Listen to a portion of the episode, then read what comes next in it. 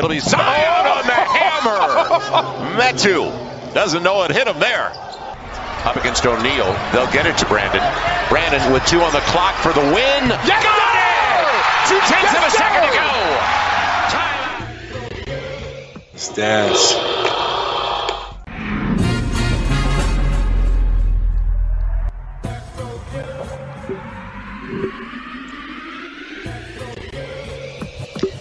Olá, nação pelicana, estamos aqui para mais um episódio. Não, opa, desculpa, a segunda parte do episódio 42, que a gente falou que a gente ia dividir em duas partes, né? Primeira parte foi o funeral do, da temporada, né? A gente enterrou a temporada. O Rafa terminou o episódio aí muito. Muito. Vamos dizer assim, né? Muito assim, eu fico até sem palavras de falar, né? Que ele tava bem emocionado aí, querendo matar todo mundo, enterrar todo mundo junto, né? Mas sobrevivemos aí, né? Então a gente vai agora falar de coisas relativamente um pouco mais é, para frente, né? O que, é que a gente esperar aí da, dessa próxima temporada que começa? A gente tá aqui há um mês aí da, do sorteio aí do, do draft, como a gente terminou com a última posição aí da loteria, muito provavelmente a gente não vai. Só um milagre realmente pra gente é, conseguir alguma coisa melhor, né? Mas a gente vai falar aí um pouquinho o que a gente espera aí de, de mudanças, com, com base aí no que, que foi falado aí nas, nas entrevistas, né? E o que a gente esperar aí do draft e da, e da off-season, né? Então vamos para nossa pauta. Pessoal, seguinte, né? Então a gente na, último, no, na última parte do episódio lá, a gente enterrou a temporada, a gente falou o que, que a gente viu de positivo e o que a gente viu mais de negativo, né? Então queria ver com vocês, né, com base no que vocês ouviram aí na, nas entrevistas, né? É, eu queria ouvir aí do, do Vini o que, que assim ele espera de mudanças com relação ao staff, né? se o Willie Green tem que ir embora, se os assistentes, a gente tem que contratar um cara mais ofensivo, mais defensivo, alguém com liderança, alguém para desenvolver jovens. Na tua opinião aí, Vini, o que, que tu acha aí com relação a, ao staff, né? O staff do time aí que mostrou aí que tinha poderia entregar mais, né? Na defesa até que a gente conseguiu, a gente terminou com a sexta melhor defesa, mas no ataque e também desenvolvimento de alguns jogadores e arremessadores também, né? Não foi bem o que a gente esperava. Então, eu acho que quem acompanhou a temporada, quem prestou um pouco mais de atenção na temporada do Pelicans, conseguiu perceber assim que aconteceu de forma consistente durante a temporada inteira que há, muitos, boa parte dos nossos problemas vem, vem de, de comissão técnica, né? não do treinador é, especificamente falando, porque na NBA é, é, é, sempre bom a gente dar esse contexto que o, o head coach não é, é um cara que não pode fazer tudo sozinho, porque ele não tem como administrar plano de jogo e rotações e, e tudo que envolve a administração de um elenco de NBA durante 82 partidas contra 29 adversários diferentes, né? E ainda tendo que administrar a questão física dos jogadores e tal, tal, tal. Então é sempre bom dar esse, esse disclaimer, né? Colocar esse asterisco. Que diferente do futebol, por exemplo, que o técnico sempre leva a culpa dos problemas, que na NBA não é bem assim. É, tanto que a, as comissões técnicas na NBA são bem, são bem grandes, né? Tem assistentes, é, especializados de cada lado da bola, tem o assistente que, que cuida mais de plano de jogo, tem o assistente que cuida das rotações e tal, tal, tal. E a figura do, do head coach é o cara que é para ser o, o, o, líder, né? É o cara que, que, que tá segurando o barco ali junto. Então, acho que eu vou começar dizendo que seria um absurdo demitir o, o Willie Green, apesar da, das falhas e dos erros que a gente viu o Willie Green cometer. Eu, pelo menos na minha opinião, eu considero que o Willie Green tem a característica mais importante para um treinador de sucesso da NBA moderna, que é ele consegue fazer os caras correrem por ele. Então ele é um cara que consegue se conectar com os jogadores. A gente percebe é, é, o time do Pelicans é, é, é, um time que, que é muito unido, né? Um cara, é um time muito é, é, coeso a nível de elenco, né? De, de as, relações de jogadores se dão bem, a, a, a os, os, caras jogam com, jogam com vontade, né? Apesar de apesar dos pesares, para colocar dessa forma. Mas assim, é, o Willie Green especificamente, é, e pelo tom do, do, do, David Griffin nas entrevistas, o Willie Green tá seguro no cargo e eu acho que é a decisão correta manter o Willie Green. Agora é uma coisa gritante, é uma coisa assim é, urgente para colocar nesses termos que a gente tenha uma comissão técnica que entregue mais. O coletivo da comissão técnica precisa ser melhor do que o treinador no nível tático e no nível de plano de jogo e tudo mais que envolve esse técnico de NBA. Então, assim, eu não acho que a comissão técnica que o Pelicans tem hoje seja melhor, por assim dizer, que o Willie Green.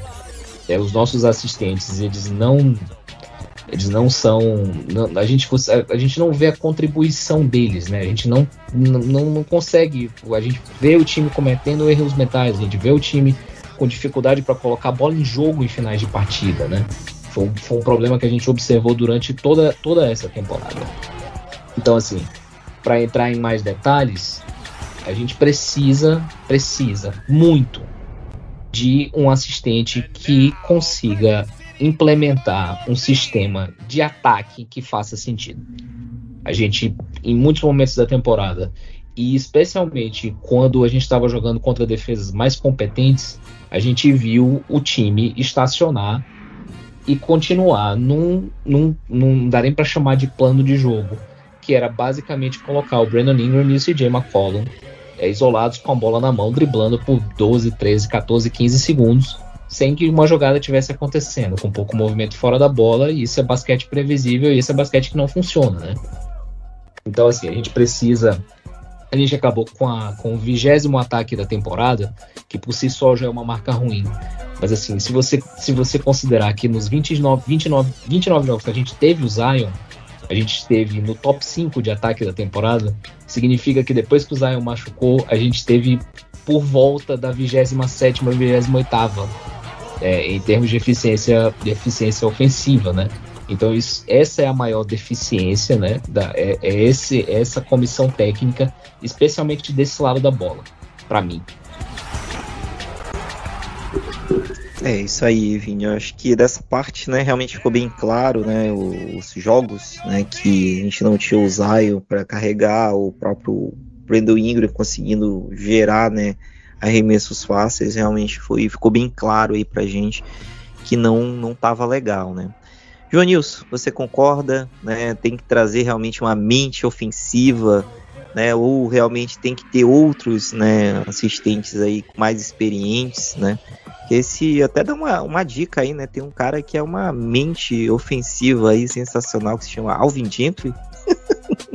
Por acaso ele está num time que está ganhando do Golden State, quando a gente está gravando de 2 a 0 né, com um dos melhores consultor, ataques da liga. Consultor especial do Sacramento Kings, Alvin Gentry, sem respeito, tá, Justo? Pois é. é na verdade, acho que os caras é, ficaram com de demitir o cara e arrumaram um cargo ali para ele manter ali, mas concordo com bastante do que o Vinícius falou e até com o que o Rafa falou também na última parte do, do, no último comentário da primeira parte, né, acho que falta um pouco dessa maturidade mesmo, né, ser, ser um adulto ali, encarar as responsabilidades da vida adulta. Aí.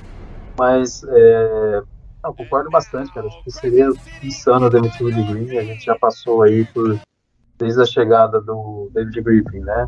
O Alvin Gentry, Stan Van Gundy, Willie Green. Então, tá trocando de técnico toda hora também. Acho que não é receita para o sucesso aqui, mas de fato eu espero mudanças significativas na comissão técnica, porque senão, assim, de fato, a gente começa a ficar muito preocupado com a temporada. Se não dá, né, se a gente não tiver essas notícias, a gente é, ter essas mudanças, porque se você pegar, cara, é, até o pessoal lá do, Pelicans, Fortes, é, troféu Alf, é, troféu Stalk, eles pegaram alguns lances é, da temporada passada e dessa e, parada com essa temporada. Cara, o time evoluiu, né? O time andou para trás. que ficou muito insistindo para dar a bola no CJ e no Ingram, ver o que, que eles conseguem fazer, eles decidiram fazer alguma coisa. Tipo, não tinha uma outra estratégia, às vezes, sabe? É, ficou muito previsível mesmo, ficou. É, assim, vendo o próprio jogo também oscilando bastante. Às vezes o ataque estava bem. Nada parava, assim. não conseguia mais fazer nada. E é, vários jogos que teve esse tipo, apagão no ataque, fica vários minutos sem conseguir pontuar. E de fato, defesa, a gente tem uma defesa é, razoavelmente boa. Se a gente tiver um pivô aí mais defensivo, seja vindo de titular aí, porque não sei se vai ter essa pauta aí do Valanciunas ou, ou não. Para não vai, ter uma pauta aí. Vamos, ah, vamos então, falar um pouquinho é... mais para frente sobre essa off-season aí seja starter ou vindo do banco, mas se a gente tem um pivô mais ativo, talvez a gente ainda possa melhorar o que, assim, tá bom. É, e aí também teve uma outra polêmica que eu estive envolvido aí no grupo a respeito da de perímetro. Apesar da gente ter sido o time que menos os adversários tiveram o menor percentual de aproveitamento, 33,9 no final da temporada, e mas também não é muita coisa em relação aos outros. Também o, o próximo é 34.1, 34.2, enfim, mas é, a gente permite muito arremesso de três. Né? E aí, em alguns jogos, isso nos comprou uma estratégia que, assim, quando os caras erram, beleza, tá certo. Quando os caras estão inspirados, tipo o Randall contra o Knicks, né, ou Malik Beasley naquele jogo lá do Lakers, é, a gente é castigado ali é, é uma estratégia, é uma estratégia que é, funcionou a maior parte da temporada. Acho que, acho que também essa temporada a gente fez uma parte ali que o, a nossa não estava grandes coisas. Então a gente teve quatro jogos contra Rockets. Né? É, gente teve quatro jogos ali que estavam mal. Então não sei se isso vai permanecer assim por muito tempo. E aí isso também dá um pouco de sensação de temporada desperdiçada, porque é, o Oeste não tava ali de papão e a gente não sabe até quando isso vai se manter, né? Então, acho que de fato tem essa questão aí de função técnica que a gente precisa melhorar. Assim, espero que de fato, como a gente ainda vai comentar a posição, mas espero que tenha alguma coisa de movimentações no elenco também. Uhum. Sim, sim. É, Rafa, eu não sei se tu também tá focado no ataque ou tu quer trocar todo mundo, menos uma pessoa que falou para mim que não ia trocar, mas qual, qual que é a tua visão aí? Porque eu creio que o Willie Green não deva trocar a rodo, né? Até porque tem muitos, muitos não, alguns que são peças-chave, né? Quem trabalha com liderança de pessoas sabe que é, nem tudo pode ser trocado 100%, porque tem funções aí que você precisa ter alguém que vai falar a coisa que você precisa ouvir, né? Não o que você quer ouvir, né? Então a gente sabe que tem situações é, na comissão, tem pessoas que são da comissão efetiva do time, né? Vamos dizer assim, que, que vão independente do técnico. Mas assim, que tipo de mudança tu faria, né? Era foco no ataque, é, mais experiência, assim, o que que na tua visão é o que é o maior foco aí da mudança do Steph? Pois é, para mim a Theresa Witherspoon tá safe. Ela parece ser a pessoa que tem a orelha do Zion ali, né? A pessoa que o Zion confia. E ela parece ser foda, né? Vamos falar real mesmo. Ela, puta merda. E toda vez que eu vejo ela, seja aqueles videozinhos lá que o Pelican solta no, no YouTube da, da temporada, acompanhando a temporada, ou seja entrevista, seja o que for, ela parece ser sensacional. Uh, o Pericles, na real, já perdeu um auxiliar técnico. Acho que foi pouco noticiado, mas é Ryan Panone. Ele era um dos assistentes técnicos da equipe do Willie Green. Ele cuidava do desenvolvimento de jogadores, então ele, eu acho que ele fez um bom trabalho aí, olhando para o Herb Jones, Alvarado, Trey Murphy, né? Ele foi, ele aceitou curiosamente um, um cargo de assistente técnico na Universidade de Alabama. Então ele desceu da NBA para o college. Uh, mas esse daí já foi. O Collins, que é o coordenador defensivo e o primeiro assistente, né, o próximo em linha do Willie Green, ele foi não oferecido, mas ele, uh, ele vai entrevistar para o cargo de técnico do Detroit Pistons. Ele também acho que seria uma baixa, talvez um pouco perigosa para o Pelicans, apesar de eu não achar que ele tem muita chance. Mas é bom ficar de olho porque quando começa esse ciclo de entrevistas aí é meio que questão de tempo até o auxiliar conseguir um desses cargos. Uh, então, e, o Collins e a Witherspoon, eu acho que por mim, ok ficar, o resto pode ir embora. E isso inclui o protegido Deus Fred Vinson, porque ele. Opa, opa. É, toquei numa ferida aí monstruosa agora, tô sentindo hate no meu corpo agora. Mas eu, sinceramente, eu tô sendo bem honesto mesmo. Eu acho ele bem comum. Eu acho que ele é um bom cara. Tem no grupo também, viu, Rafa? Eu entrei em muitas polêmicas esse ano. É, né?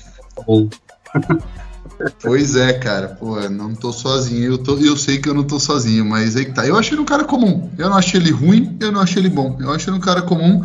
E pro que o Pelicans precisa, eu não, não acho que ele é esse deus do, do, do, arremesso, nem nada do tipo. Assim, porra, da hora que ele fez com, com o Lonzo Ball, por exemplo, animal, mas e o Tyreek Evans e o Drew Holiday, que de fato arremessou todas as temporadas dele no Pelicans foram piores do que as dele no Sixers. E aí ele saiu do Pelicans, foi para foi pra Milwaukee e voltou a arremessar bem. O Devonte então, assim, piores Devonta. Então, assim, é, de fato, ele melhorou no Lonzo, mas o Lonzo também, no Bulls, teve uma temporada melhor do que no Pelicans. Então, enfim, pois é. Foi ele que consertou. Mas pode pois é, isso. então. É, então, é, não, mas você tá certíssimo. É, o, o, até o Lonzo até evoluiu mais antes de, sei lá o que aconteceu, ele caiu a perna, sei lá o que aconteceu. Mas enfim, ele e aquele maluquinho, eu esqueci o sobrenome dele, o maluquinho que tem o cabelo branco lá, cara. Que esse é outro. Esse mesmo, esse daí é um. Esse eu me sinto ofendido com a presença dele. Porque ele, até ele, onde o. O cara tá lá desde o Van Gundy, cara. Ele é Aham, exatamente. É, e até onde eu entendo, ele é a voz que sussurra o ataque na orelha. É, não consigo gostar desse cara. E assim, eu acho que uh, a gente precisa focar em gente, em dois tipos de gente. Gente mais nova, para começar, gente nova, não mais nova do que os que estão ali, mas gente nova no sentido de cabeça, de mentalidade. Porque a NBA mudou, eu acho que é inegável isso daí. O Pelicans arremessar menos de 30 bolas de 3 por jogo. Não interessa Zion, sem Zion, mid-range, não me interessa esse papo aí. Não vai ganhar jogo Ponto. Nós não vamos ganhar. Não interessa o aproveitamento, tem que arremessar para fazer a galera respeitar, pelo menos. Então eu preciso de, eu, eu, gostaria de ver ideias mais jovens, ideias mais alinhadas com a NBA, para onde a NBA está indo hoje em dia. E pelo menos um dos assistentes ali, algum cara com experiência, algum cara respeitado. Não interessa que pague mais, que ah, pô, vai ser caro, mas vale o investimento. Um cara que o Willie ouça e respeite. Um cara que o Willie não considere como igual ou subalterno dele. Um cara que o Willie pega e fala, porra, tá, esse cara aqui é. Ele sabe o que ele tá falando. Porque para mim, muitas vezes, assim, que o Pelicans. Eu já não tem o Mike D'Antoni? É, então, o, o, pra mim o Pelicans virou o INSS do D'Antoni, né? Ele tá pagando aposentadoria pro D'Antoni. Special não... Advisor. Exatamente, né? Olhando. A... E aí que tá, eu sinto que o D'Antoni de fato tem um dedinho nessa porra toda aí. Porque o Pelicans tá jogando preocupantemente parecido com o Houston do D'Antoni. Bola no perímetro, isolation, é, bola num cara lá na isolação, todo mundo abre a quadra e deixa ele cozinhar. A diferença é que nós não temos Harden, né? Isso, então, só tem mid-range e contestado. É, então, exatamente. Então, você dá a bola no CJ e mandar ele ser o Harden de quatro anos atrás me preocupa um pouco. E, assim, eu gostaria de fato um cara que está sentado no banco e não na Flórida de camisa florida tomando margarita. É, gostaria de um cara sentado no banco, junto com os caras, mas com um pouco mais de experiência. Um cara que o Willi de fato olha e fala: Cara, beleza, esse cara tem, tem experiência, esse cara já passou por várias coisas. Eu acho que eu vou baixar a cabeça. Né? Quando um burro fala, o outro abaixa a orelha mais ou menos nesse esquema. Mas esses são as minhas duas prioridades: caras ofensivos com mais alinhados com o caminho que a NBA está tomando e pelo menos um cara com um pouco mais de experiência. Acho que um só tá suficiente, até porque botar dois velhos no mesmo lugar dá briga, né? Então eu acho que eu acho que um, um velho com experiência, um cara cabelo grisalho, mas experiente, não que nem o, o, o que eu esqueci de novo, não tá vendo? Eu já eu não, esse merda, eu não gosto desse cara de nenhum um cara é, ali para, de fato, né? É, às vezes pegar o timão e falar, dá licença aqui que eu passo por essas águas aqui que estão um pouco mais complicadas, daqui para frente você pode ir, porque o Willi, que nem, que nem o, vocês falaram, ele tá no segundo ano, então ele é meio verde, sem, sem piadinhas, né? Pô! Ah, não dá, porra, é foda. Tem piadinha, Mas... Rafa, porra. Mas é, é, piada é, de, de tiozão, Né? Depois aquele veterano não teve experiência relevante em lugar nenhum, né? Então não dá pra considerar um veterano desse. Exato, né? É um veterano de idade, né? Ai, Rafa, pô, eu achei que tu fosse passar por essa piada aí, pô. Tá eu me segurei ah, tanto só... no pavê. Porra, Vini, Só uma referência que ele te deixou, do... cara? Não é possível do sobre o, o, odiado do Rafa, o Casey Hill. O Casey Hill foi o cara que falou com uma cara muito séria nessa temporada. No último, no último jogo do Pelicans contra o Sacramento Kings, o, o Sacramento Kings, o terceiro lugar da Conferência Oeste, que está amassando o atual campeão da temporada, que por acaso tem o melhor ataque da história da NBA, fazendo quase 120 pontos por jogo por 100 postos de bola. Então, o Casey Hill foi o cara que no, no intervalo desse jogo, o Pelicans, o jogo estava equilibrado, né? Produção ofensiva muito alta dos dois times. O Casey Hill foi o cara que disse: não, tá tudo bem, a gente pode trocar cestas com o Sacramento Kings, a melhor, o melhor ataque da história da NBA. Só para dar esse, esse contexto de, de, de quão ruim é o, o senhor Casey Hill. É, gente, cara, realmente, não sei, né? Ele tá desde o Stephen Gange, né, cara? Alguma coisa ele tem, talvez o David Griffith tenha que ter algum olho lá no vestiário, né? Talvez ele seja esse cara aí, né? Vai saber, né? Ai, pessoal, então acho que a gente chegou num consenso, realmente ter esses é, o ataque melhorado, né? E também ter esse cara um pouco mais experiente, porque se você vê, né, esses times aí que tem técnicos novos e, tem também é, essa evolução, sempre tem algum realmente o um cara mais veteranão lá para dar uma é, acalmada, realmente chamar o elenco lá na, é, na responsabilidade, né? Então acho isso muito importante, porque basicamente quem veio com ele Green foi o, o, Collins, né? Então por isso que ele, vamos dizer assim, é, o, é quem ele deve confiar mais realmente na, na, tomada de decisão. Então assim, ele deve ter algum realmente trazer algum técnico assim que já tenha experiência assim, né? Que já até tenha treinado ele, né? Em algum momento da carreira, que eu acho que vai trazer esse, esse olhar de experiência, né? É, para que a gente possa possa é chegar nesses momentos aí de decisão e tomar a melhor, é, melhor fazer a melhor escolha, né? E, e, talvez deixar o William um pouco mais tranquilo para tomar a decisão. Então, beleza, acho que isso aqui realmente é um consenso. Mais Oi, uma vez, mas só para finalizar esse tópico do técnico, ele devia trazer algum lá do Suns, né? Que ele foi assistente lá. Traz hoje lá do Suns para ensinar nosso jogador a flopar um pouco, porque, cara, é, o, o, Draymond Green chutou na cabeça do Herb Jones, ele tinha que ter ficado 10 minutos caído lá no chão. Até o juiz ir lá ver o que aconteceu, entendeu? É, não, tem que. Esse time tem que aprender a valorizar um pouco mais. Infelizmente, a NBA hoje é muito é pró-flop, né? Então tem que saber jogar com regulamento debaixo do braço aí, né? É, cara, realmente. É, às vezes essa experiência que falta, né? Quem? Argentina aí, traz o Argentina aí. O Campaz já aposentou? Traz ele. Não, ainda não. Pelo o, amor o de Prigione Deus. tá lá, o Prigione tá lá no Minnesota, né? Tá lá. Ah lá, ensinando o Precisamos de um argentino para aprender a arte do flop. Ai, cara, vamos lá então. Então, beleza, chegamos aqui nesse consenso aqui que o Willie Green tá seguro, né? Agora, mudanças na, na comissão a gente precisa, principalmente com foco no ataque. Né?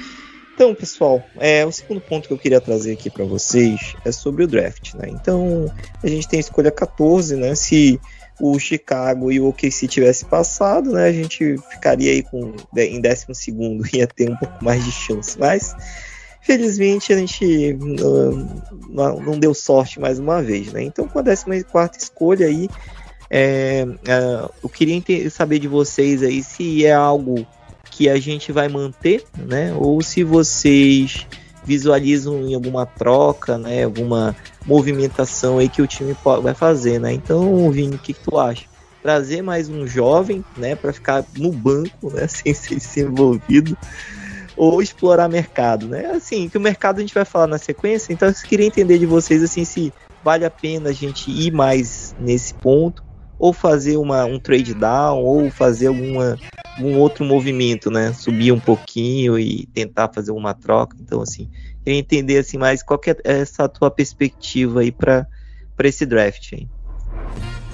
Vamos lá. Eu acho que acho que a, a, trocar ou manter a escolha vai depender do que vai acontecer na noite do draft, né? Esse, essa classe é uma classe muito boa no que se refere a, a, aos guards e aos wings, né? Os alas, os armadores e os alas. É uma classe de bons armadores e bons alas.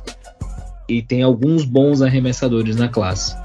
Então, assim, dependendo de como, como o nosso trabalho de scouting funcionar e qual for a, a nossa lista de prioridade no draft, eu, eu não acharia errado se por acaso ah, um jogador como um dos que é muito falados para sair ali entre a escolha 9 e o final da loteria, que é o, o Grady Dick de Kansas, acho que é Kansas, não, se não estou enganado é Kansas. Ele é, ele é um cara que chuta é, 40% de 3 em 6 tentativas por jogo no, no, no, na NCAA, que é um, é um volume alto para um jogo que tem menos posse de bola né, e menos tempo de jogo. Né, são 40 minutos lá e 48 na NBA. Então ele seria um prospecto que encaixaria muito bem no, no, nosso elenco, mas eu acho muito difícil que ele esteja lá na escolha 14. Ele deve sair antes. Entendi. Então, mas Vini, assim, tu, tu, assim, na tua visão, assim, tu, tu reforçaria mais arremesso ou um big ou alguma coisa diferente disso? É, como, como eu falei, é, tem como é uma classe forte em armadores e em alas e tem alguns bons arremessadores no draft. Eu acho que se a gente mantiver a escolha, a gente precisa draftar um arremessador, porque é, é são caras que são. O arremesso é uma característica que costuma se traduzir bem, né? Do jogo universitário para o jogo da NBA. Então é um cara que você pode. Você, se você pegar o histórico do, do, dos arremessadores que foram escolhidos, o próprio Trey Murphy, o Corey Kispert, e então esse, esse, esses caras que vêm como especialistas da, da NCAA, eles são escolhas de teoricamente de baixo risco. E eu acho que o Pelicans não dá a, a gente não tem tempo para mais um projeto. A gente não pode escolher outro Jackson Hayes. A gente não pode escolher outro Kyra, que são, eram jogadores que precis, iam precisar de tempo para se desenvolver até que pudessem se tornar jogadores de NBA, né? Então a gente precisa de caras para usar um jargão do futebol que chega, vista a camisa e joguem. Então a gente não pode. Outro Dyson Daniels também não dá. Então assim, dependendo de como a coisa andar no dia do draft, se tiver um bom arremessador para pegar na 14, tranquilo. Senão eu trocaria, eu trocaria a pique já já procurando um veterano que, po que possa ajudar a gente. Beleza. Até porque, e, né? E só, só, só para só pra instigar aí, né? A PIC 14, que a gente tem 99,5% de chance de manter a PIC 14, né? Ela é bem propícia a justamente isso, né? É uma PIC onde não dá pra dar swing, basicamente, né, cara? Todos os swings já meio que saíram já. Então acho que isso daí que o Vini tá falando faz bastante sentido. É, acho que, é, assim, arremesso é o que tava mais em voga, né? Em, em Joanilson, que na tua visão, assim, se trocar, né, que eu não sei se tu tem essa, realmente essa visão aí, ou e se draftar, draftar quem? Um arremessador, um pivô, alguma, um arma, outro armador? um cara mais experiente. Eu concordo bastante com isso que o falou, acho que o foco tem que ser arremessador mesmo. E outra opção seria um, um pivô, mas a gente já tem o, o Carlão aí, né? O Carlos Matkovic. E, cara, eu não sei também, sim. O Utah Jazz fez um ótimo trabalho com o Kessler, né? Mas é difícil achar um cara que vai vir tempo do nosso time. E acho que também a gente já tem muito jovem, né, Leandro? Se trocar pique, ninguém vai ficar chateado, ninguém vai ficar triste, não, porque já tem né, muito jogador jovem ali para ser desenvolvido. E tô, tô nessa que se não tiver nada interessante na 14, troca e segue o jogo. Porque, uhum. é, de fato, assim, a gente já. Eu não sei né, mas eu queria ter visto mais minutos do Darion Abram, é, alguma coisa diferente na temporada, a gente já não conseguiu ver, né? Na temporada passada uhum. já teve espaço ali para o Eric Clark, até para o próprio Alvarado, que né, veio construir ali. E nessa temporada já, assim, se mantiver essa tendência para a próxima, a gente não vai ter muitos minutos, muito espaço para outros jogadores. Então, não sei se vai ser uma temporada de afirmação no elenco, né, de, de, tentar ter mais constância no, nos mesmos jogadores, sem tanto espaço né, para jovens. Então, eu de fato, assim, eu não analisei os prospectos, fato, nada interessante aí, troca uhum. Entendi. É, nos últimos drafts aí a gente tem acertado aí o, o, o, o Ivan, né, a gente sempre faz umas brincadeiras aí, né, no dia do draft aí, os nossos mock drafts. Pelo menos dos últimos dois aí a gente acertou, né? a gente acertou no Trey e acertou no, no, no Daniels, né? Esse ano não sei se a gente vai trocar, mas realmente vamos ver, né, até lá. E aí, Rafa? Acho que tu já deu um spoiler aí, né? Acho que acho que o, o, a tua visão para esse draft também não é muito positiva. Né? Na verdade, é considerando que o Pelicans mantenha a pick, e eu duvido muito que o Pelicans vai manter a pick. Se mantiver, e isso me deixa triste, se mantiver é por cap. E para economizar dinheiro, porque vai sair mais barato draftar um moleque aí que não vai jogar mesmo do que trocar essa pick por alguém que vai inevitavelmente trazer mais salário e blá. É, porque eu, que nem eu falei no, no final do, da primeira parte lá, do outro, da outra parte do podcast, é, o Pelicans no momento tem três jogadores de loteria enterrados no banco, né? Então é o Kyra, o Jackson e o Dyson. Então, assim, eu não sei muito bem o que, que a PIC 14 vai conseguir cavar aí, sendo que a gente ainda tem DJ Lidell e a gente tem o Carlo Matkovic também. É, eu, não sei o que acontece com o contrato do tempo, parece que adiciona um ano todo ano. Eu não, essa porra não inspira nunca. É, esse cara não aposenta, o cara vai fazer mais velho que o Lebron, tá, tá aí ainda. Não sei o que, que acontece, mas enfim, eu não, não tem roster spots. E, sinceramente, eu não acho que o time está em posição de desenvolver, que nem vocês falaram aí super bem, eu mil por cento concordo. Eu não acho que o time está em posição e nem tem interesse em desenvolver mais jovens. Então teria que ser, se for draftar, tem que ser um cara pronto mesmo, mas aí que tá, mesmo que ele esteja pronto, ele tem zero experiência numa temporada que, na minha visão, é super decisiva para o Pelicans. Eu acho que não tem espaço para mais uma temporada que, ai, decepção, puta, 41, 41.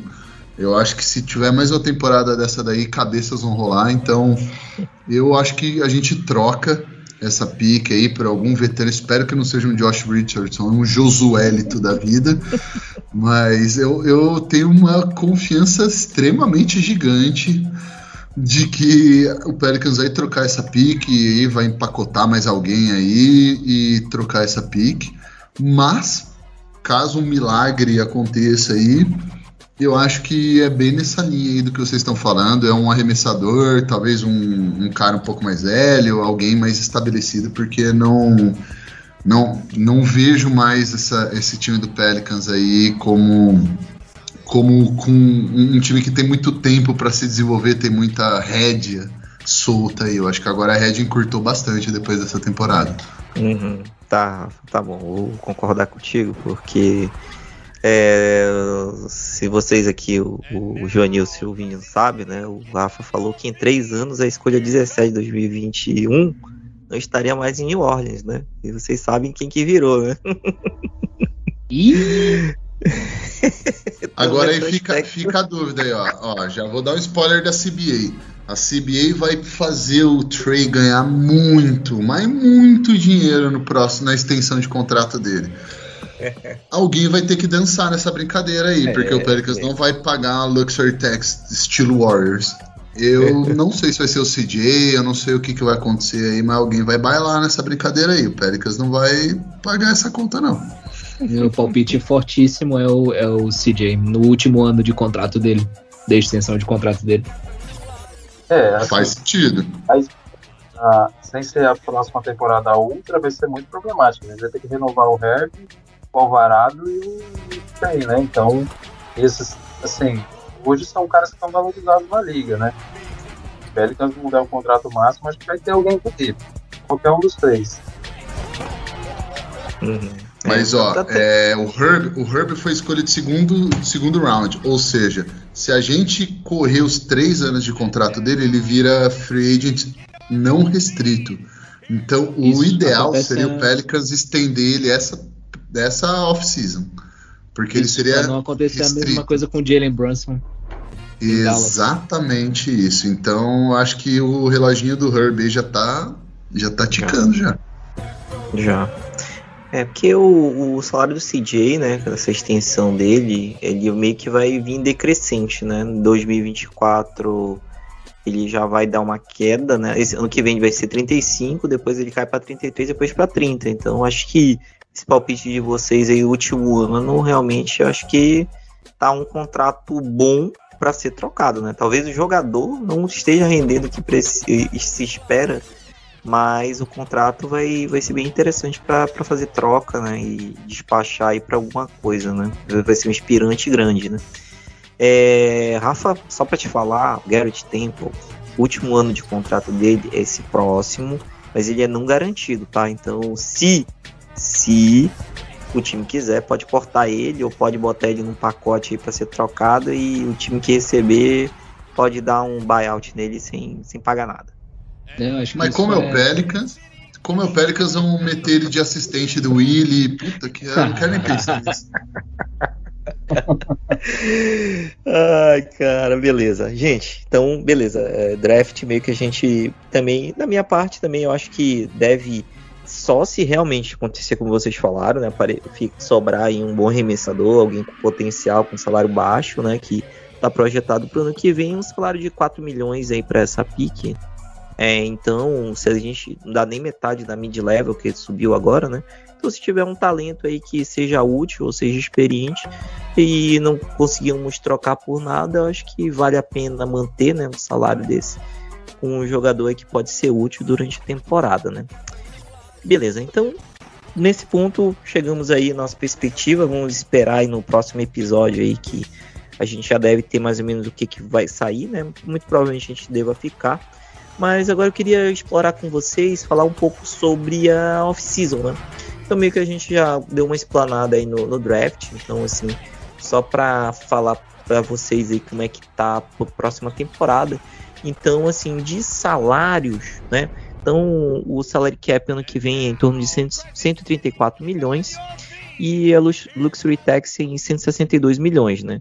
Hoje, né, tirando o Gary Temple, nosso querido aí, e o Josuelito, né, do, do, do, do roster, né, a gente tem aí em torno de 156 milhões aí dentro do é, de, de, salários, né, sendo que deles nós temos várias team options, né, de dos nossos jogadores, né, de terceiro ano, segundo ano, é, e daí a gente é, tem aí um, uma, um tech space né, de em torno de 6 milhões. Né? Não dá para pagar uma full mid-level, mas já, já dá para trazer algum jogador. Né?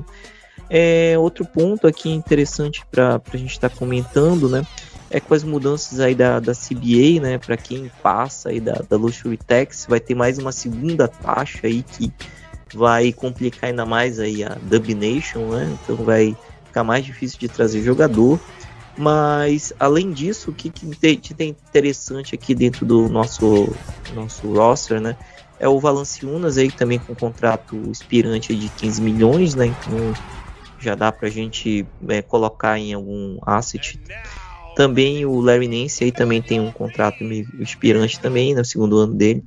É, e também dá pra gente pensar aí em, em colocar em alguma uma troca. Eu sei que hoje ele é bem útil pra gente, mas em termos de do que, que se pode ser feito, né? Além disso, tem a pick 14, né? E dos outros jogadores, é basicamente todos aí tem essa team option aí, né?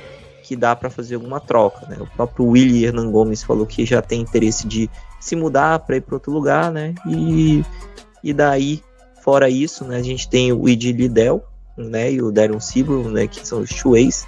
O Lidell aí, como a gente já tem é, uma expectativa de jogar, né? E o, o Carlo Matkovic, né, ele é uma escolha, mas não necessariamente ele precisa virar alguma coisa né, no, no time. Então, basicamente, né, o que a gente tem é, no roster é esse. Como o Rafa já falou anteriormente, né, o Zion já começa a receber os, os 33 milhões dele aí, né, a partir do ano que vem, então o cap já dá uma apertada, né. Então, eu queria aí é, saber de vocês aí, qual é essa perspectiva da off-season, se tem. É, assim, a primeira coisa que eu quero ver com vocês, né? Quais são as, os principais needs do time, né? O que, que o time realmente precisa? Ah, eu preciso de um big espaçador que defenda o garrafão, né? Um, um Miles Turner, né? Que faz isso, mas não pega rebote. Ah, eu preciso de um cara chutador, né? Um gatilho, tipo um, um Buddy Hilde, que é um querido aí do grupo aí que sempre o pessoal quer que volte, né? Mas também que não defende muita coisa. Então, assim, é, eu queria entender de vocês, assim, o principal, assim, é, a principal necessidade que vocês veem do time, né? E se a gente realmente vai fazer algum movimento, né? Que, assim, que vocês têm aí de visão, né? Que possa realmente qualificar o elenco, né? Então, Vini, o que que tu, assim, de, baseado em tudo isso aí, né? O que que você vê aí, né? De principal necessidade para o time ou se realmente vai. É, o que, que a gente consegue fazer no off-season. É assim, é, considerando o, o, o que o Willie mostrou, pelo, até pelas lineups dele que finalizam as partidas, né? O que o Willie quer do, do, do time dele é um time que possa fazer trocas constantes de marcação e, e tenha versatilidade defensiva, né? É por isso que a gente vê o Larry Nance finalizando todos os jogos, porque é um jogador que não tem que não é explorado em pick and roll, que tem capacidade de defender mais de uma posição, que não que não vai sofrer muito no perímetro. Então assim, indo por essa ótica, a gente não pode manter o Valanciunas, né? Não dá, ele não é uma característica que não bate com o jeito que o treinador quer jogar independentemente das, da, da, você goste ou não do Valanciunas, isso é um fato. Ele não é um encaixe bom no sistema que o Willie quer usar no time do Pelicans. Então, assim, o Miles Turner é o, o, o alvo óbvio, né? É o, é, o, é o sonho do pivô que chuta de três e defende o aro. O problema é que o Pelicans tem uma deficiência em rebote, especialmente no final das partidas, né? E o Miles Turner, ele ele não, ele é, ele é um meio termo estatisticamente falando, é, nessa porcentagem de rebotes defensivos entre o Larry Nance e o Jonas Valanciunas, né? Então assim, eu não sei até que ponto o Miles Turner é o jogador que vai vai vai é aquela coisa. Você tá cobrindo a cabeça, mas o seu pé tá ficando pro lado de fora, né? Então, é, é, eu acho que a melhora do Pelicans vai muito dos nossos alas aprenderem a pegar rebote. É uma coisa que tem que ser trabalhada. O, o, especialmente o Trey e o Herb precisam melhorar nos rebotes defensivos, né? na tábua defensiva.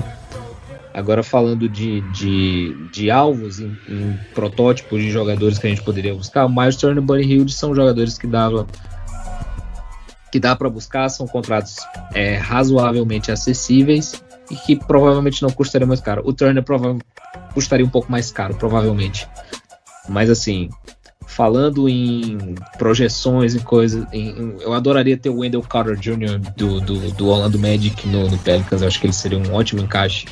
É um big versátil que apesar de não chutar a bola de três, consegue criar um espaçamento de quadra porque ele é muito bom chutando de média distância.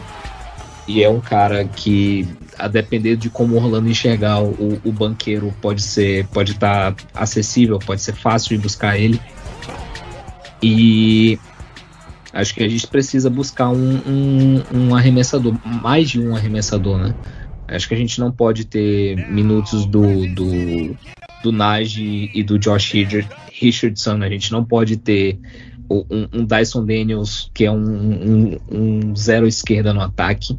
A gente teve muitas lineups que eram muito ruins ofensivamente, até aquela famosa lineup terrorista do final dessa temporada, né?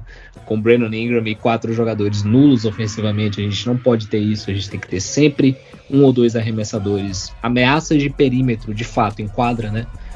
Então, é, especialistas de três, um cara que vai ter contrato aspirante na próxima temporada que custaria nada mais do que uma escolha de segunda rodada, um Doug McDermott da vida para ficar estacionado no, no, no, no corner. É, a gente poderia ir buscar é, para ser um pouco mais humilde, né? Para a gente não sonhar alto demais, até porque a nossa situação salarial não é muito boa. Um Kelly Olynyk seria um cara bom para vir para ter minutos do banco, para espaçar um pouco mais a quadra. É um cara que também é bem competente defensivamente. Então acho que são são a gente não pode sonhar alto demais porque a gente não tem os, os salários para trocar, apesar de ter as picks. A gente não tem necessariamente os salários para fazer uma grande troca. Eu sei que tem gente pensando em Trey Young e, e a gente pode, pode ser um assunto para jogar na roda depois essa, essa, essa história do Trey Young, mas eu não sei como é que a gente conseguiria viabilizar uma troca por ele salarialmente falando, qual seria a compensação e tudo. Então, assim, é, a gente precisa de um pivô titular, invariavelmente. É, Miles Turner é o alvo que mais faz sentido. E a gente precisa de pelo menos dois, dois, dois alas que arremessem bem. Talvez um armador, se o Dyson Daniels for visto como ala pelo staff. Mas é, é, são essas duas, são esses dois tipos de jogadores que eu acho que a gente precisa ir atrás. Olha, eu dei uma olhada aqui no, nas estatísticas aqui do Wendell Carter Jr. Realmente me chamou bastante atenção mesmo, cara. Olha, eu não, o salário dele é razoavelmente baixo, né? Algo em torno de 11 milhões. É, ele chuta muito próximo do que o Miles Turner chuta de 3. Ele chuta em torno de 3, 3,5 bolas de 3. O, o, o Turner chuta 4, né? Em termos de rebote, ele pega mais rebotes. Gostei, cara, um bom nome. Eu acho que esse daí tava Mas fora do meu, meu, radar, né? Eu achei. O negócio é a proteção diária dele. A proteção é, diária dele é medíocre no melhor é. dia, mas é. ele compensa nos rebotes, que eu acho que é, um, é. uma necessidade maior, né? É. Pessoal, é, assim, me fizeram uma pergunta lá no Instagram que eu não soube responder, que é um cara hum. que eu hum. não acompanhei. Mas o que vocês acham do Daniel Gafford? Gafford? Eu acho, assim, teste do olho, tá? Deu até dar uma olhadinha aqui. Eu acho ele um ótimo de, de protetor de aro, né? Com relação a, a rebotes aqui. É, eu posso até dar uma olhada. Não sei se o, Rafa consegue puxar melhor.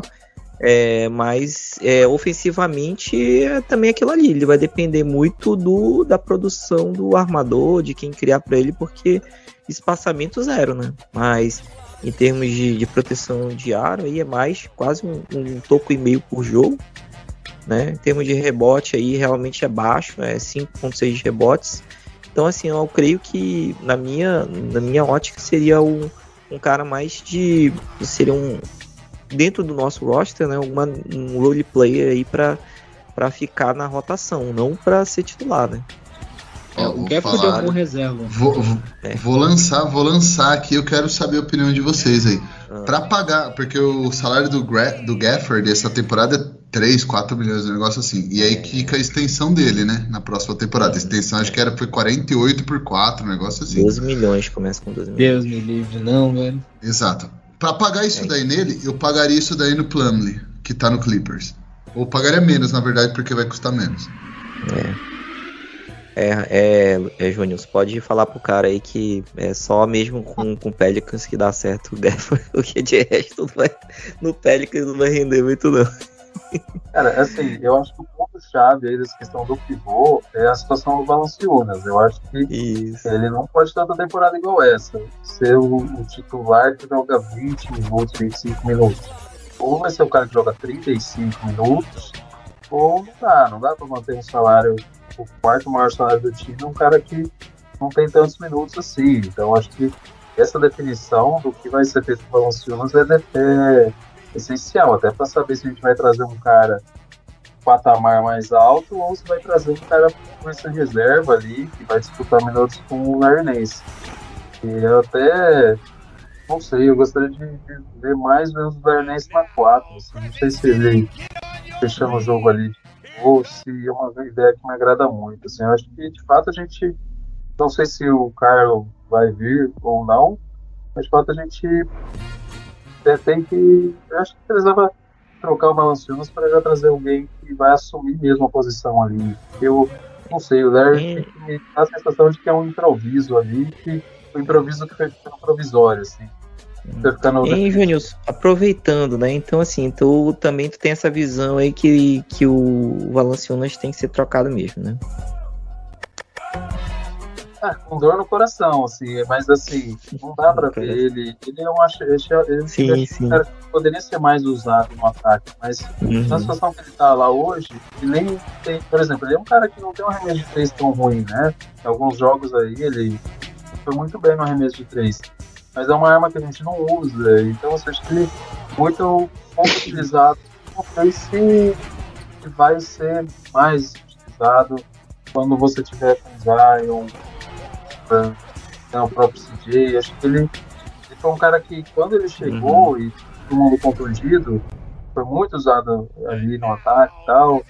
Mostrou uma capacidade ali legal, mas conforme foi voltando a galera e ele foi perdendo espaço, acho que ele ficou só ali tentando rebodar e resumiu a isso a participação dele.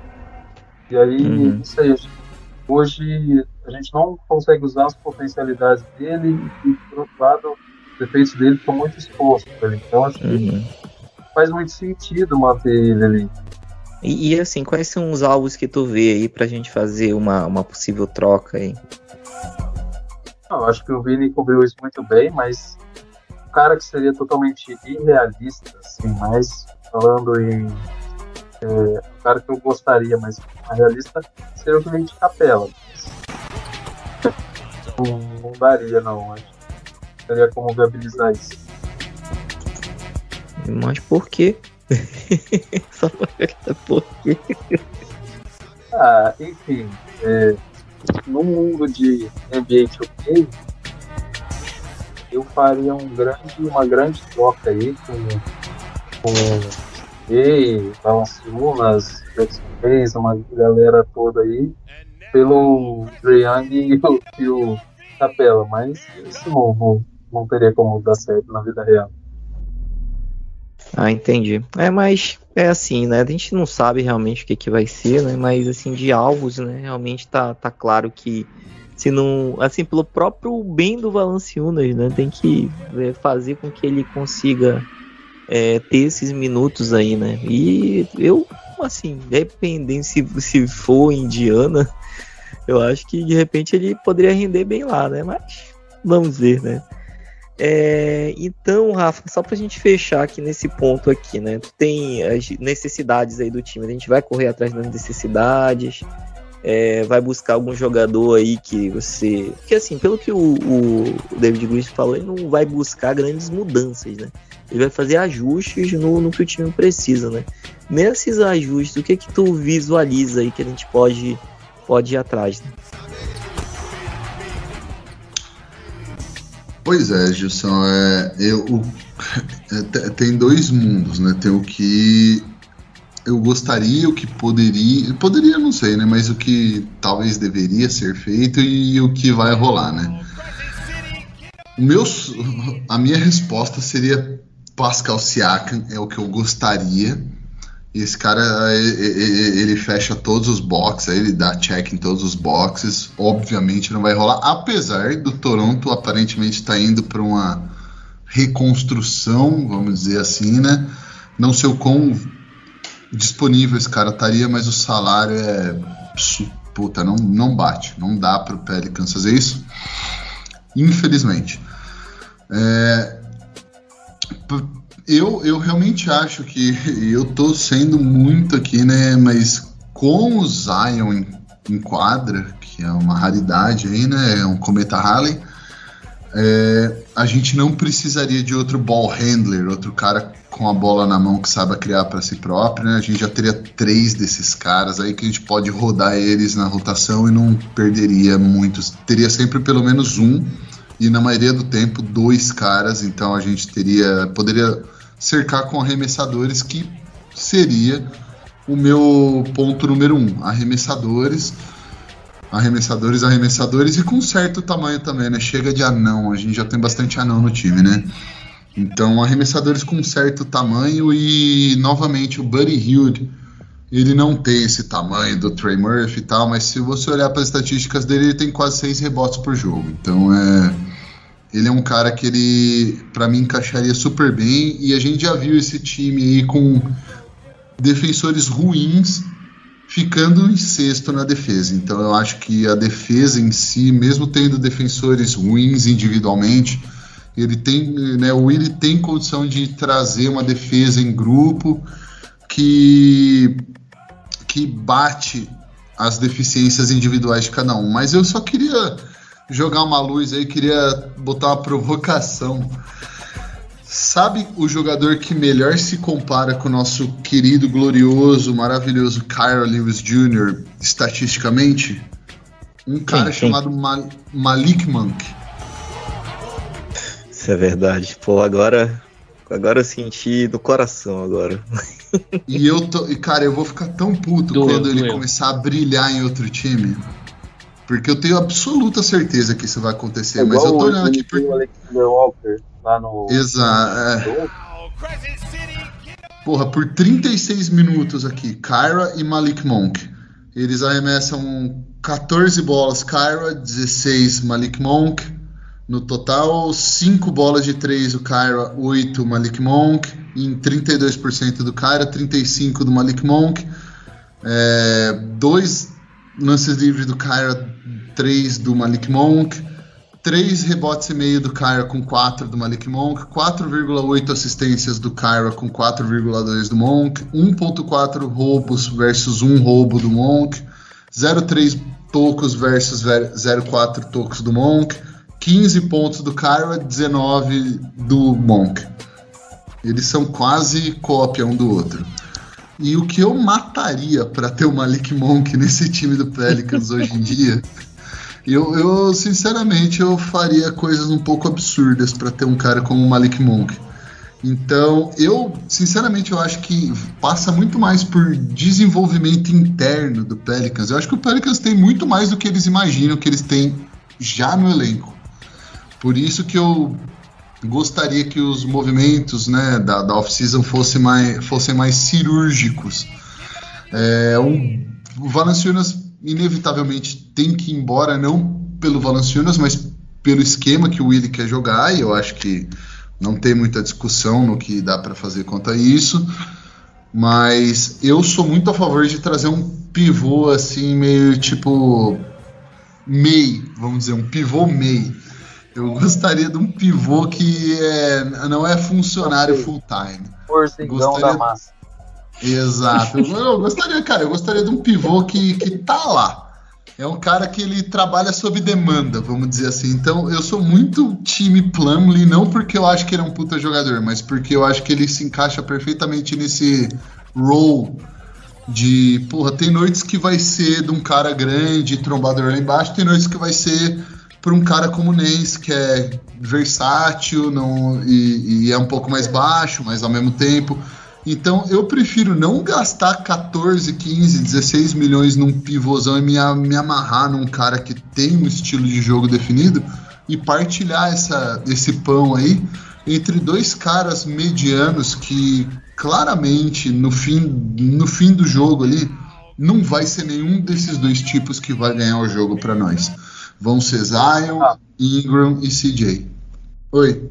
Eu queria perguntar a opinião de vocês. Vocês acham que o Larry Nance pode assumir a titularidade como pivô? E assim, complementando que... de vocês, é, acho que Jackson Reis e William Gomes também não ficam, né? A gente acho que os três não. pivôs atuais oficiais né, é, não devem ficar no elenco.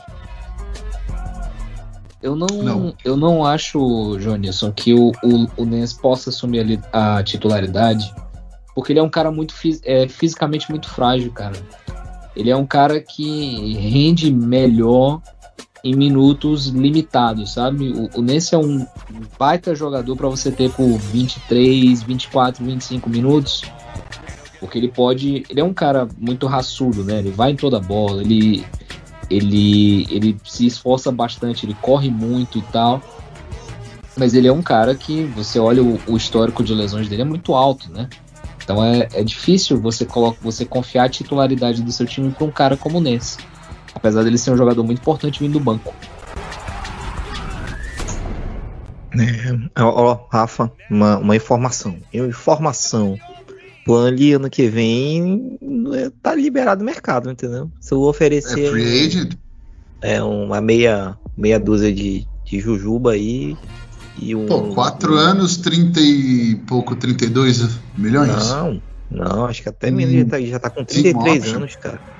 Dá dois anos aí para ele pagando 6 milhões, 7 milhões, eu acho que tá mais do que bem pago, entendeu? Pois é, então, cara, eu sou muito mais center por committee, tipo, center por comissão ali, porque eu não acho que isso é uma posição hoje com, com o time do Pelicans, com o Zion, inclusive, né, caso ele se sinta Zion de novo, eu não acho que é um, um time que tem necessidade de um big, entendeu? De um uhum. cara, um center mesmo, onde você tem que comprometer dinheiro porque você precisa do estilo de jogo dele. Eu acho que é muito dependente de jogo a jogo, de matchup para matchup, então eu não vejo por que a gente se amarrar. E outro cara aqui, ó, olho nele, porque eu, eu tenho uma confiança muito alta de que esse cara vai ser, acabar sendo trocado, que é o Nage. Eu é. acho que ele fez, ele fez uma baita temporada essa, esse ano, né? E eu acho que ele é o tipo de cara que pode ser um sweetener, ele pode ser um cara que leva a gente para cima da lombada, que faz a gente passar da lombada num acordo aí, um potencial acordo. Então, e ele tem um salário baixo, né? Então. É. O salário dele vai ser 1.9. Ô, ô, Gilson, só vê aí é, como é que tá a hum. situação do Nas Reed. É um cara que foi comentado no grupo aí. É. Ele é, é free agent. Mes, mesma coisa, é a mesma coisa do, do Plum, só que ele é restrito. Não, mas free agency o Pelicans não tem histórico, né? Isso que é duro. Acho que você contratou um jogador, o David Griffin você contratou um via free agency, uhum. É, seria, o... seria pelo, pelo Reed teria que ser sign and trade, porque a gente não tem espaço no, no, no Pelo tempo. Jackson, talvez? Jackson, é que você não pode envolver outros jogadores no and trade, né? Então você não pode jogar o Nage junto. Mas quem sabe um pelo outro e numa segunda troca paralela que claramente não tem nada a ver, um Nage por qualquer lixo aí. É, não sei, cara. É, não sei também, seria mais um cara do comitê aí dos pivôs, né? Porque ele também é um cara grande, assim, ele é um pivô é relativamente baixo, né? Ele tem 6'9", né? Então, assim, ele tem muitas skills interessantes, principalmente o arremesso, né? Arremesso de longe. É, mas é aquilo ali, né? É a gente vai se amarrar pagando aí 15 milhões, 20 milhões nele. Aí eu, é aquela dúvida cruel né, que vai vir, né? Exatamente. É, e, não, e não só isso, né? Por, pelo fato de, de ser um cara que teria que vir numa sign and trade você teria que abrir mão de ativos para ser o time que paga entre 15 e 20 milhões para ele, sabe? Então, o custo de aquisição do Jonas Reed, que está em alta, né, pelo, pelo final da temporada que fez, seria muito grande. Uhum. É verdade. É verdade. Time Time de mediocridade. Fala assim, eu quero a mediocridade. Fala, fala isso. Eu quero Pelicans. Orlando, Orlando vai tirar só, o web na loteria, confia. Não, e só, como é que fala? É, pelo histórico do, do Zion, é bom a gente ter alternativas, viu? Embora Isso, a gente, o Alpha falhar, com, porque a gente fica nessa, ah, não precisa de um, de um point guard porque tem o point Zion. Ah, não precisa de um pivô porque tem o Zion. Aí ele não joga, a gente fica sem ele e sem os outros jogadores que a gente precisa. Então acho que a gente tem algumas alternativas aí, pensando nessa indisponibilidade também. É, tem que ter um peladeiro, né? Peladeiro aí que cria um Malik Monk. Ou transformar o cara no Malik Monk, né? Aí tem que ser um, trazer alguém que consiga fazer isso, né? Mas ele já é, cara, que o Willy deixa o cara um mês e meio sem jogar e depois taca ele no play-in. Aí, porra, cara, fica difícil de defender, né? ah, pessoal, acho que a gente ainda vai ter muita coisa pra, pra gente falar até a off-season, né? Mas assim, meio que já tá claro, né? Que a gente, o, pelo bem né, do próprio Valanciunas aí, pra esse esquema aí que não prioriza ele, realmente a troca. E até o salário dele é, é um salário bom para trocar, né? Pelo que ele ainda entrega. Tem time aí que precisa aí realmente de um um cara desse, desse, dessa produtividade, né? Então acho que vai ser uma, uma boa moeda de troca, né? Principalmente como você, o Rafa falou aí, né? Botar o Nage aí dentro de um pacote desse aí já dá quase 17, 17 milhões aí. Então, é, já dá com 17 milhões já dá para trazer um, um Miles Turner ou um Buddy Hilde, né? É, então, assim, é ver o que, que o mercado vai ter, né? É como aquilo que a gente imaginava, né? assim, será, por que, que será que o Utah não aceitou nossa proposta? Né, até, até o momento a gente não sabe se não queriam colocar o Pixop no meio, é, se tinha que levar o. o Ai, cara, fugiu o nome aqui do, do armador lá do, do, do Conley, né? Tinha que levar os 22 do, milhões do Conley no, com o Beasley e o, o Vanderbilt, né? Então, assim, a gente não sabe realmente o que que tava na mesa, né? Então, assim, pelo que deu para entender, ele vai fazer alguns movimentos e pelo que a gente está conversando aqui, eu acho que o Valanciunas não está, infelizmente, nesse, nesse próximo ciclo aí, né? E também tem esses contratos aí de jogadores aí que tem que dá para dar uma é, adoçado, né? Como o Rafa falou aí né, nas trocas. Então, assim, os principais é, pontos que a gente identificou aqui foi a defesa do garrafão, né? Então vamos ver o que, que dá pra gente trazer aí nesse, nesse pacote e arremessadores, né? Então arremessadores aí pra gente trazer pro, pro time. Uh, último, último ponto, toda vez, Rafa, que eu vejo, vejo aqui o Buddy Hilde, eu, eu lembro que ele, ele é mais velho que o que o Anthony Davis, cara. 30, vai fazer quase 31 anos já. Então, toda vez pois que eu vejo é, isso. Ele, ele foi triste. gato, né? Pois é, toda vez que eu vejo, fico triste. Ai, ai, e ano que vem ele tem um salário inspirante aí, 19 milhões. Então, então, pessoal, acho que a gente, nessa segunda parte, conseguiu cobrir esse futuro que a gente tem. Né? Eu acho que foi bem bacana aí a gente ter essa. Depois de fazer no última, na última parte, fazer o, o funeral da temporada passada, né? Ter essa visão aí que é, se a gente errou, né? Assumir que a gente errou e agora tentar buscar alternativas aí pro, pro futuro, né? Que agora as expectativas elas estão mais baixas, ver se melhora. E nessa nessa loucura que tem, né? Parece que a gente ia no par, parece que dá uma, uma melhorada, né? Então a gente espera que a gente realmente dê um, um passo à frente. É, então, né? Só agradecer aí quem, quem escutou as duas partes, né?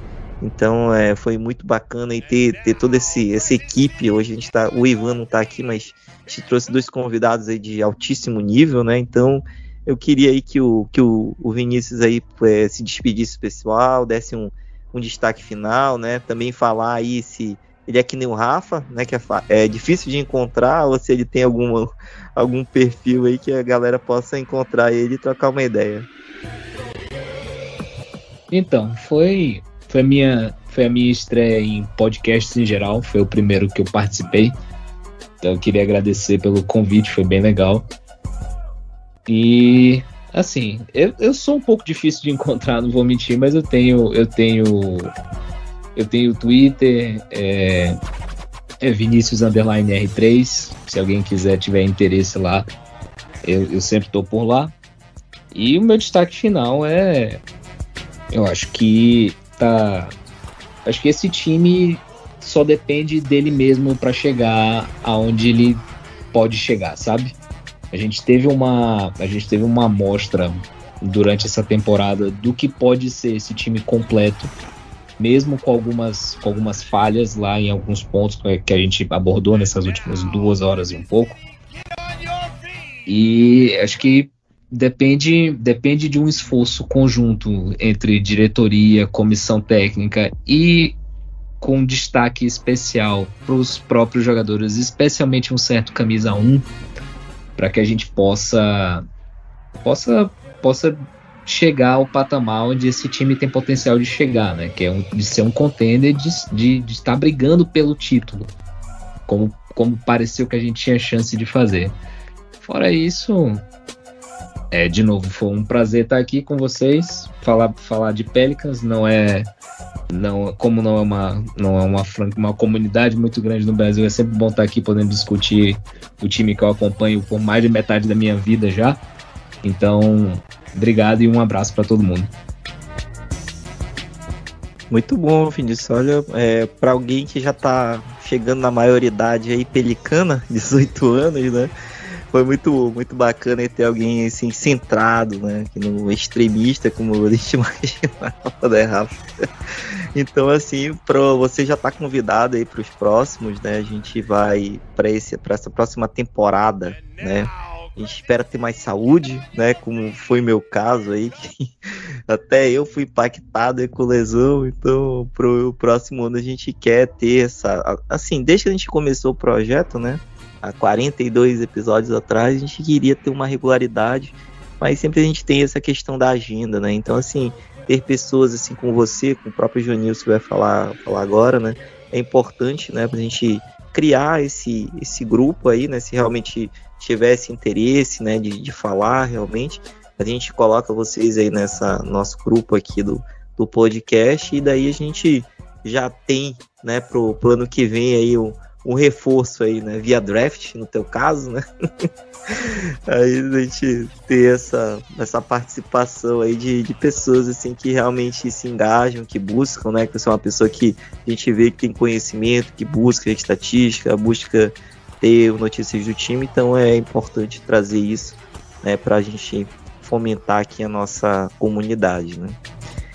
Joanilson, por favor, dê seu destaque final, né? No, a gente não te apresentou, né, no começo, mas o Rafa quase esquece aí, né, de, de falar que tem o Pelicanos do Brasil, que a gente tem o nosso, a gente deixa o nosso podcast, e também você é um grande parceiro nosso, né? Então, dê o seu destaque final aí, fale onde te encontrar, fale pro pessoal se inscrever aí no canal, dá, o, dá a mensagem pra galera aí.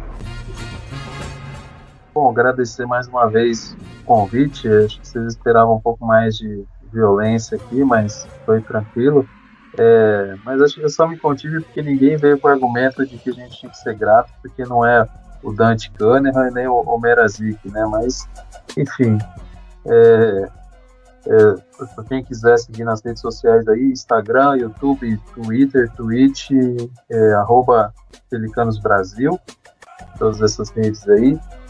E, e, é sempre bom, né? Falar de Pelicans, assim, é, nem sempre é bom, né? Mas, enfim, estar aqui com os amigos aqui discutindo é, é sempre bacana, mas é, acho que essa questão das lesões aqui já começou a afetar a torcida, viu, Gilson? Eu também, ano passado, né, final do ano, passei por uma apendicite, você aí também, o, o Ivan tá mais é, indisponível que o Zion, talvez não pelos mesmos motivos, né? Mas o Ivan também não, tem, não é um cara que está muito disponível aí, mas enfim, acho que já começa essa questão aí do, do, do questão aí da, da disponibilidade é, já começa a afetar a própria torcida, então temos que tomar cuidado, viu, Gil?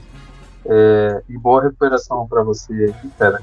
É, e de fato, assim, eu também estava é, fazendo as lives, tudo, tive que dar uma boa diminuída, não só para essa questão de saúde, mas agora estou com duas crianças aqui em casa, né? Então, é, então, assim, deu um pouco uma complicada aqui, mas aos poucos a gente vai retornando e aí quando dá tudo certo vem a off-season, né? Na hora que tá tudo certo aqui. Aí chega off-season e, cara, seis meses sem Pelicans. Tem um lado bom que a gente vai desintoxicar um pouco aqui do, que foi essa temporada, mas aí daqui a pouco vai bater saudade. Aí na hora que começar de novo a gente começa a passar raiva, aí a saudade é, já vai embora de uma vez e já viram um sentimento de, de raiva de novo. Mas, enfim, espero que, é, apesar de não estar com tantas expectativas para a próxima temporada, assim, não estar tão otimista, espero ser surpreendido positivamente, espero que essa off-season aí seja boa para a gente, para a gente poder finalmente ter uma temporada de paz aí, uma temporada alegre. Tá certo, cara. Até, até falar pra ti, né, que agora, a nossa, devido a toda essa saúde, toda essa situação, a gente tem que aumentar mais a comunidade, né? Você viu hoje que a gente conseguiu recrutar um cara aí também bem, bem atenado aí, né? Então acho que dá pra gente começar a aumentar a nossa comunidade de, de pessoas, né? Não os malucos lá, né? Os, os sinceros e os manu da vida. Mas ah, acho que dá pra gente. Também. Vamos ver o que, que vem aí. É. É, vamos trazer aí para participar das lives, dos podcasts, né? Porque assim, é, tendo né, as pessoas com disponibilidade, como você falou, né? Não depende só de mim, do Rafa e do Ivan, né? Então a gente consegue entregar aí uma, uma frequência maior, né, para nossa audiência e manter a comunidade ligada, né? Mesmo na off-season e tudo mais, porque às vezes é um momento que a gente tem para para dar uma desintoxicada na vida também, né? apesar do time estar tá fazendo esse ciclo de Jackson Reis na nossa vida, mas a gente a gente busca esse momento aí de pra gente dar uma relaxada. Rafa, eu acho que falei demais aqui, mas fala aí o que, que você achou aí do, da galera aí, os no, novo participante, um que retornou, né? E dá o destaque final pra galera. Não, pô, sensacional. O Joanilson a gente já sabia que era alto nível, né? Ele já tinha vindo aqui antes, então a gente já sabia que, que a banda tocava diferente com ele. Tanto que a gente ficou bem feliz e confortável quando você falou que você podia participar aí. É, o Vini foi uma boa surpresa aí também, então altíssimo nível, principalmente na primeira parte ali, foram um que, que se você ouvir a primeira parte, vocês entendem o que eu tô falando. Se vocês não viram, volta lá, ouve a primeira parte lá, que vocês vão entender que eu fiquei meio bugado ali na discussão dos dois ali. Os dois botaram pontos sensacionais, coisas que eu nem tinha pensado. Então, pô, só agradecer vocês dois aí, de verdade mesmo, porque foi um tempinho considerável aí que vocês tiraram pra gente, né, e pra, pro Pelicans, que o Pelicans merece menos que eu e o Gilson, então é, muito obrigado aí para vocês e muito obrigado para vocês que ouviram as duas partes. Você que só ouviu uma aí, volta e ouve a outra. Se você ouviu um, não, tanto faz. Ouve as duas, beleza? Mas obrigado aí, gente. Valeu mais uma vez. Se vocês quiserem me contactar, é no WhatsApp. E é só isso que eu tenho. E eu vivo embaixo de uma pedra. Mas é isso aí, galera. Valeu. Muito obrigado e quem sabe aí o Pelicans dá motivos pra gente ser mais otimista aí, né? Respeito. Pô, eu, fui otimista durante a temporada? Não pode reclamar, não, hein? Por isso que não deu certo. É, porra, esse aqui é um negócio, cara. Eu tô preocupado. Eu, eu não sei se eu vou jogar um basquetinho no fim de semana agora. A gente tá gravando antes do feriado. Vai né? não, vai não, cara. Vai, vai que rompe o tendão aí. É, então eu tô agora eu tô realmente reconsiderando minhas escolhas, viu? Depois que o Gilson aí, cara, pô, que bom que a recuperação tá indo bem, mas porra, cara. Pô, o Joanilson aí também se man... Porra, cara. Vai devagar aí, cara. É, cara, eu acho que eu vou ficar mais no papel do Willie Green ali mesmo, só fazendo merda de fora. Que... Olha, ah, pessoal, olha. Mas é isso aí, valeu, galera. Obrigadão. E até a próxima, hein? Não, esse não é o derradeiro. Não, não é. Ainda não é. Apesar de a gente ter terminado esse episódio ser o, o 42 equivalente às 42 vitórias que a gente teve, isso não é o último, tá, pessoal? É só o início aí da nossa pós-temporada. Vamos nos desintoxicar, vamos secar aí os, os playoffs aí dos times alheios, né? Vamos ver o o, o, os queridos aí que gostam de pisar nos externos chutar é, cabeças, né? Não tendo sucesso, né? Pra gente se sentir um pouco mais aliviado, né? Mas assim, queria realmente, como destaque final, só agradecer, né? Participação dos dois nossos convidados. É, vamos começar aqui uma negociação aqui no off-season aqui para para deixar eles mais fixos, né? Acho que vai ser meio caro, Rafa. Vamos ver se o cap space aí absorve isso daí, né? Mas é bom ter pessoas aí que a gente pode contar aí, né, para estar tá falando do nosso time, né? Que a gente acompanha muito tempo, no meu caso aí, 30, a idade do Rafa praticamente aí que acompanha o Pelicans aí, Pelicans Hornets, né, essa franquia aí, essa franquia abençoada. É, então, acho que vamos seguir aí para uma, mais uma temporada, já com uma expectativa um pouco mais ajustada, né?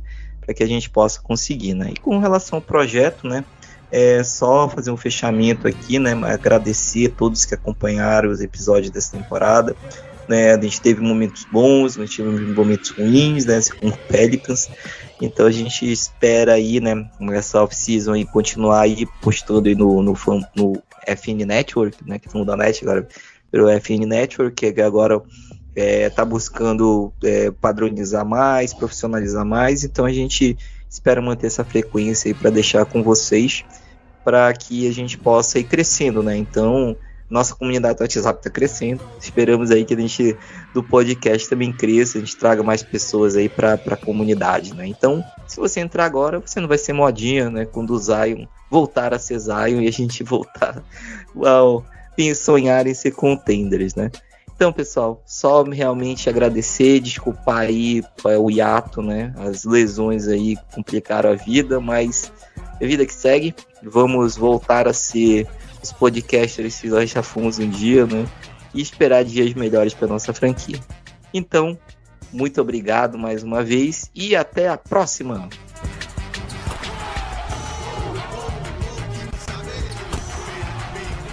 Esse podcast faz parte do site Fambonanet. Acesse fambonanet.com.br.